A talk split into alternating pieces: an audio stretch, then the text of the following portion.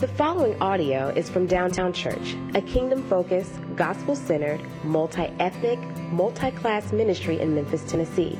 For more information, please visit downtownchurch.com.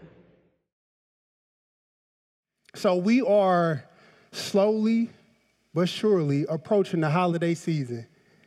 And it's something about the holiday season when you think about the amount of stress that you probably experience uh, between Thanksgiving and Christmas. That's like within a month apart. It's like who? Never mind. I'm not gonna go into that. But uh, but the stress is at an all-time high. And I and I think about when I was preparing for this this sermon how relevant uh, this this idea of hosting right? You've probably been on the other side that you're, you're welcoming somebody to come and, and to stay with you.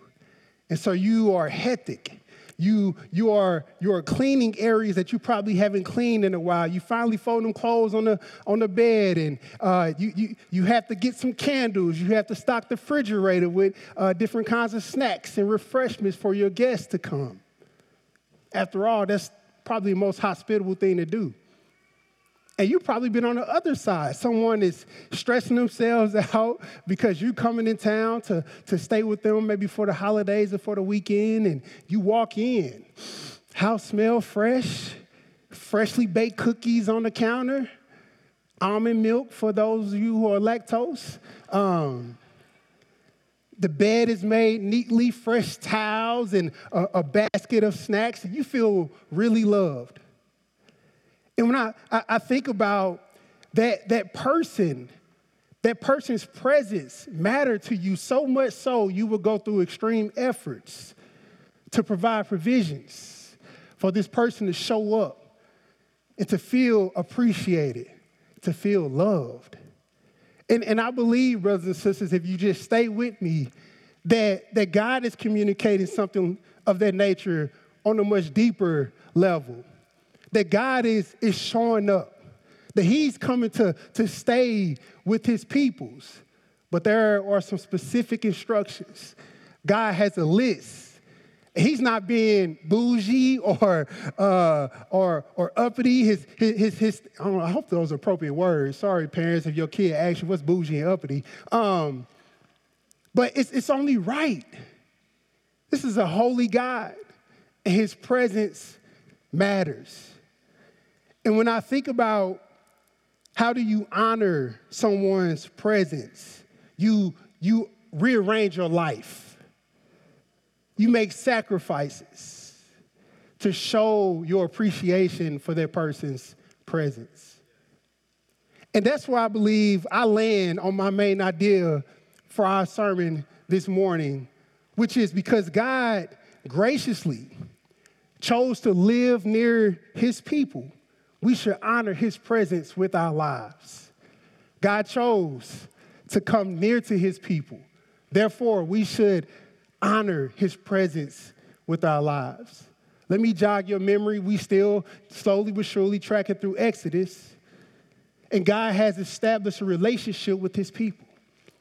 God has communicated this covenant with his people. And a covenant is basically an agreement. It's this beautiful promise, this unbreakable promise that God will be steadfast and he will be faithful to his people. In Exodus chapter 20 through 23, God says, okay, I'm establishing my relationship with you, but let me give you some, some instruction, some, some guidelines as to how we're going to live out this relationship how are you going to live out this relationship with me, but also how are you going to live out this relationship with other people? And as we move to our text this morning, what's a healthy relationship without proximity? God said, It's one thing that I'm telling you that I'm going to do these things for you, that you're going to be my people and I'm going to be your God, but I'm coming close. I'm coming near to you so that you can feel my presence with you. And this isn't a light event when God comes near to his people. In other words, God is expecting his people to prepare themselves.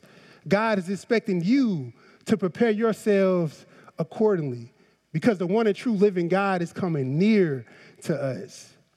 And so, what I want to do with the short time that we have. I, I, I, I want to walk, do an overview, because I got seven chapters, and there's no way I can cover seven chapters within a short amount of time. But I want us to pull out from this narrative three ways we should honor God's presence when He draws near. Three ways we should honor God's presence when He draws near. First, I believe that we must start from the beginning. And number one, his, his, his old presence that was in the Garden of Eden in Genesis chapter 1 and 2. But before we camp out in Genesis chapter 1 and 2, I must submit a question to us, downtown church. How does God expect us to honor his presence? And I believe in Genesis chapter 1 and 2, God expected his people to honor his presence by following his house rules. Somebody came to your house, wouldn't you expect them to follow your rules, Miss Christmas? you just can't come in and just do anything you want to do. Those rules are there for a reason. Moses told us in detail of this beautiful dwelling place on earth called Eden that God built or he spoke into existence. He created man and woman, and everything was very good. I mean, can you imagine that God was the best roommate to have? I mean, it says, Moses tell us that Adam and Eve, they, they walked with God in the cool of the day. My mind is just it's just, it's just going all kinds of places just to imagine walking with God and being in close proximity with God. And God basically said, You in my house, you can have access to any room. You got access to the pickleball court outside. you got access to the fridge and the pantry. Everything is stocked with the best, your favorite. You got access to all of my cars, I know they didn't have cars back in the day, but roll with me through the illustration. But God said there's one place in a house that's off limits. Trust me, don't go there. Enjoy everything else, but stay off that. And what does Adam and Eve do? They couldn't resist themselves. They fell prey to the temptations of Satan and gave in and disobeyed God and disrespected his house rules. They didn't honor God's presence, and neither do we.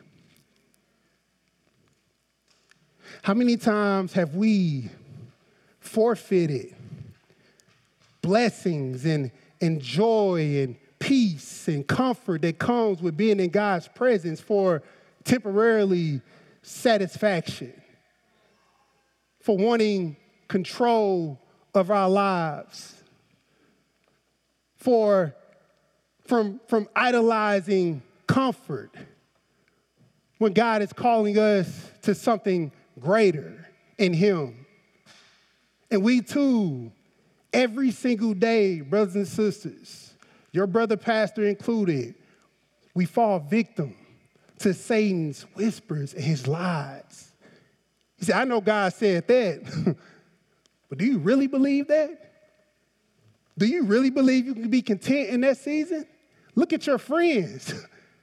Look where they are. We're coming up on the holidays. You're going to have family members questioning your devotion to the Lord, questioning decisions you made.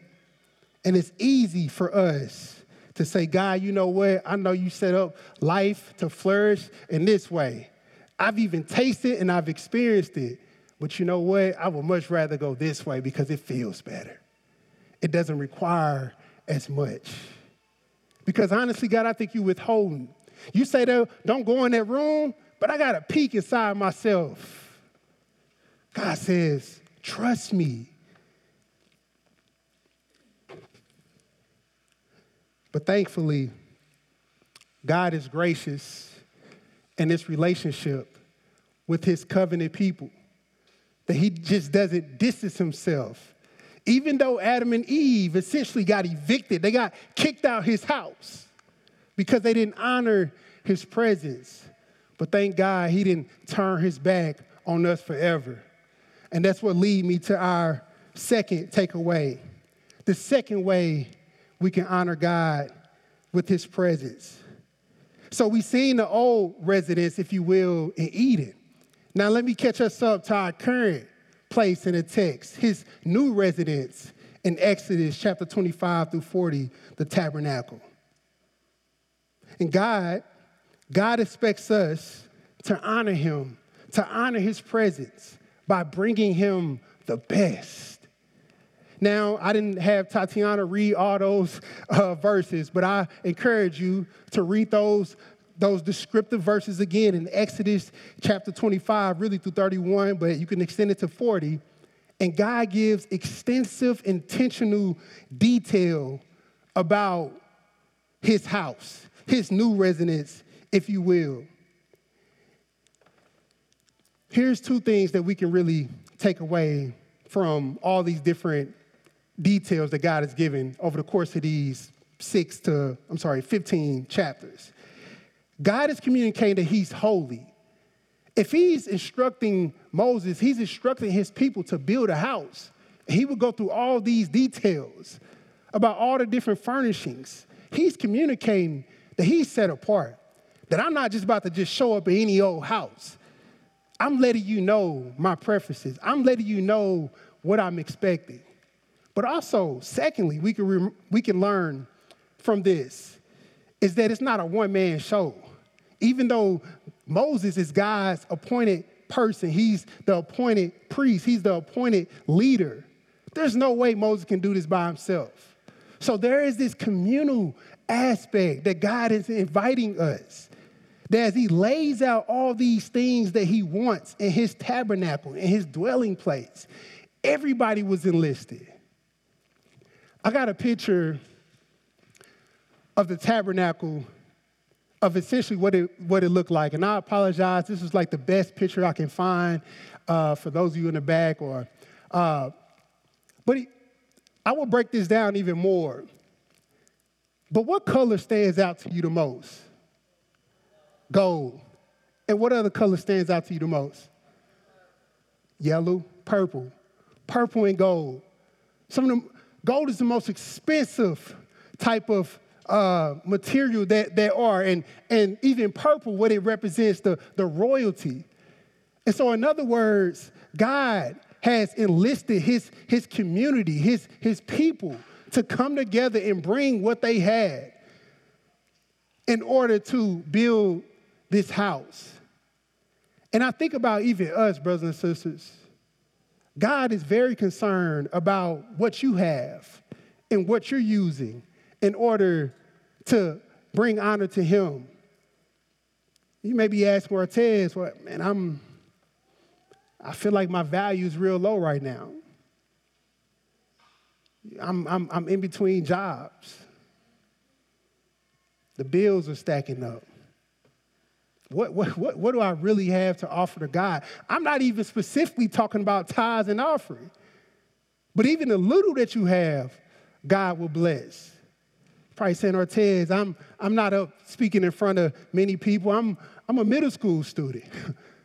I'm just trying to go to school, do my work. I got some extracurricular activities. I, I, I love the Lord, but what, what do I have to offer to God? You got your story. The fact that you're even here. The fact that you ask your mom and dad, your grandpa, your uncle about different stories in the Bible. God is speaking through you. He wants to use you as a light. No matter where you fall on the spectrum, no matter your socioeconomic status, no matter what zip code you live in, no matter if your, your, your family of origin, God wants to use all of those things in order to bring honor to him in order to make his name great. Also, God wants us to know that the details matter, that we can glorify God in the smallest thing of our lives. It's not the grand, big things that we do God is very pleased with those small things that you do every single day to love Him, to love someone else, even when nobody's is li- even when nobody's looking, even when nobody's giving you recognition. God is saying, I'm very concerned about the details. So much so, he gave Moses all the measurements, everything down to the inch of what he wanted his house to look like. God wants our very best. He deserves the very best. But there's an issue, brothers and sisters. Quan, can you go back to that uh, tabernacle?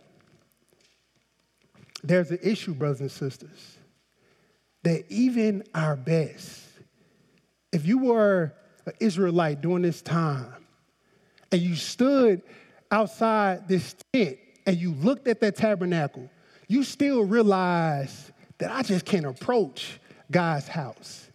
Even with my best, it's still not perfect.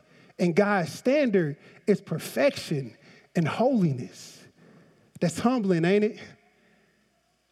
But there is some, some silver lining in that, that, that it's, it's God who uses our best, but it's only through Jesus that he allows us to honor him with our best. And I think about the provision that God has made through Christ, which is the only way we can please him. And these provisions came with the new address. And that leads me to our last takeaway. We thought we, we saw God's old residence in Eden, and then we seen how God relocated to his new residence during the tabernacle. And now I want us to see God's better residence in Jesus. And you think about these supplies and these materials, you couldn't find these at the Lowe's. You couldn't find these at, at Home Depot. these materials are only found in Heaven's Depot, if you will. And John tells us in chapter 1, verse 14, that it was God who became flesh and dwelt among us. And we seen his glory, glory as of the Son from the Father, full of grace and truth. And it was Paul in Colossians chapter 1, verse 15, where Paul reminded us that he is the image of the invisible God, the firstborn of all creation. In verse 19, he says, For in him the fullness of God was pleased to dwell, AKA live. If you still tracking with me, God's new residence is found in Jesus. That Jesus was the only fitting person to, to, to embody the full deity of God. And not only that, that Jesus will come as a baby. You're talking about being in close proximity. He was a he is a real person that Mary held. She nursed him. She cared for him. She changed him. Just like little Howie we seen who was getting baptized. And he grew up. And Jesus was the perfect example how we ought to honor God's presence. You think about God's presence, it was on the move. God's presence, and, and demons will fall down and worship the presence of God. In God's presence, people were healed, physically healed, emotionally healed, socially healed. In God's presence, people were redeemed, they were liberated, they were restored. They brought, God's presence brought hope and comfort, even in the storms. Y'all been real quiet. I appreciate that, LaQuarter. Because in order for us to appreciate the real present of God's presence, let me take us back to the tabernacle. Because you thought I skipped over it intentionally. I did. We can't appreciate Jesus' presence if we don't understand this image right here come with me back during this time and imagine we're the people of God. If you step inside that tent, that's called the outer courts. The outer courts were reserved, reserved only for the Israelites. And if you move a little closer, you see that burning altar. That burning altar, if you will, it was for the sacrifices, peace offerings to God that you have to make daily for your sins. And if you will move a little further, you will see a bronze basin that was filled with water. And this was for the priests to wash themselves, to cleanse themselves, to get ready to go into the holy place. Keep walking with me. You appear before this veil, and on the other side of the veil is the holy place. And you're walking into God's living room or kitchen, if you will. Some furniture, some bread to eat. Again, this is for the appointed priests. And then you will see this, this golden lampstand, lampstand that was, that was burning these candles. And these candles symbolize the prayers, the intercessory prayers. And as long as those candles are burning, you could be at ease that God's prayers, your prayers are being heard by God. And then you move through the holy place. There is this veil that's blocking you from the holies of holies on the other side and the holy place.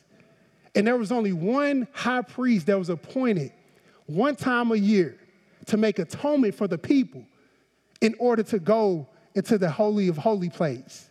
There you will find the Ark of the Covenant where God's presence literally, that was his throne. He sat on the throne.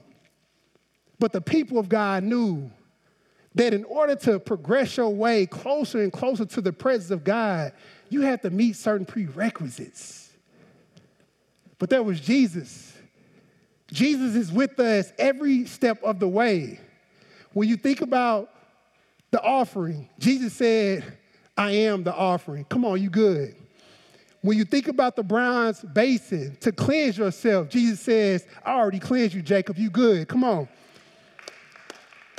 When you think about going into the Holy of Holy and you look at that candle burning that symbolized the prayers, the intercessory prayers, Jesus says, Brother, my sister, I've been praying for you since day one, I'm still interceding on your behalf. And when you get before that final veil that blocks you from the holy place, from the holies of holies, Jesus says, Do you remember? Matthew tells us in John, I mean Matthew chapter 25, that when he was on that cross, that through his sacrifice, the veil was torn from the top and the bottom. And Jesus says, Come on, you good.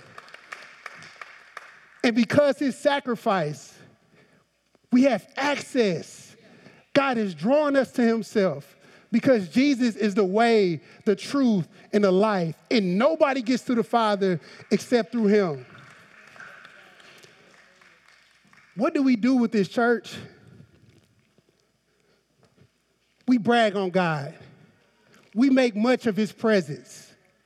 We don't forsake any opportunities of being close to him when He's pursuing you, when He's knocking on the door of your heart, when He's calling something out of your life, open your hands, open your heart, because you can. Go ahead, clap. Let's praise God. Because one thing the gospel teaches us, the one thing the gospel reminds us, that God has always been committed to making himself accessible to his people we can have comfort because it's God's presence that's not only before us, it's on the side of us, it's above us, it's behind us, but it's in us. If you have placed your faith in Jesus Christ's finished work, that He was that one that one time an ultimate sacrifice that laid down his life to appease the holy wrath of God, to spare us from that holy wrath of God, the holy judgment of God that will cast us away from his presence. But if you said yes to Jesus, There's a lot of comfort to come from that truth. There's a lot of assurance that this life, it ain't it. It gets better. Because on the other side of heaven, there will be a day when the son say, Yes, daddy, I hear you. And it's time for him to step down off his throne and to come back and to clean house. It's gonna be a final cleaning. There's gonna be sin hidden in the crevices. There's going to be suffering over on the baseboard. There's going to be cancer and disappointment and anxiety and depression. He's going to wipe all of it out.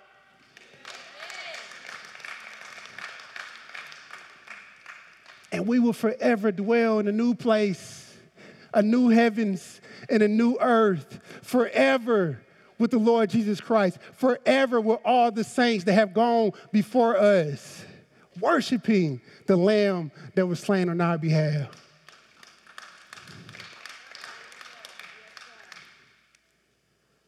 Go with hope. Go with peace. Go with strength.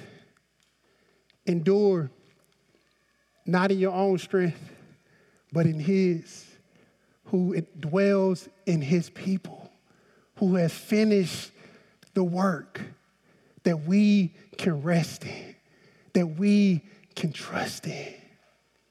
What a good God.